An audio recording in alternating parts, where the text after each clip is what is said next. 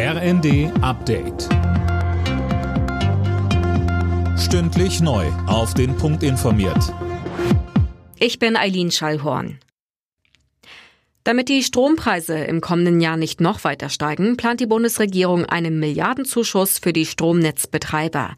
Das hat das Wirtschaftsministerium der ARD bestätigt.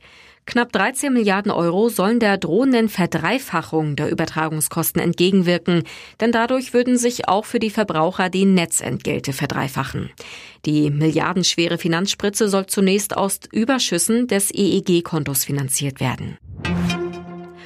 Um die hohen Energiepreise stemmen zu können, erhalten jetzt auch Rentner einmalig eine Energiepreispauschale von 300 Euro. Das hat die Bundesregierung beschlossen.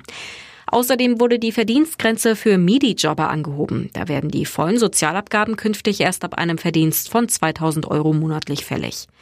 Die geplante Entscheidung über den Reservebetrieb von zwei Atomkraftwerken bis ins Frühjahr haben Kanzler Scholz und seine Minister dagegen erst einmal vertagt. Die Frist zur Abgabe der Grundsteuererklärung soll verlängert werden. Das hat Finanzminister Lindner angekündigt. Er will den Bundesländern einen entsprechenden Vorschlag machen. Die Menschen, die Finanzbehörden, auch die äh, steuerberatenden Berufe haben gegenwärtig große Sorgen und Nöte. Wir sollten uns nicht zu viel Druck machen bei der Grundsteuer und deshalb schlage ich den Ländern eine maßvolle Verlängerung der Abgabefrist zu. Wir können uns jetzt um anderes und um Wichtigeres kümmern. Das Finanzministerium geht davon aus, dass bislang erst weniger als 30 Prozent ihrer Erklärung zur Grundsteuer abgegeben haben.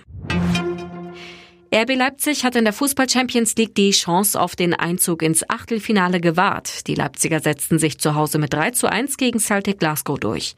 Außerdem hat Borussia Dortmund mit 4 zu 1 gegen den FC Sevilla triumphiert.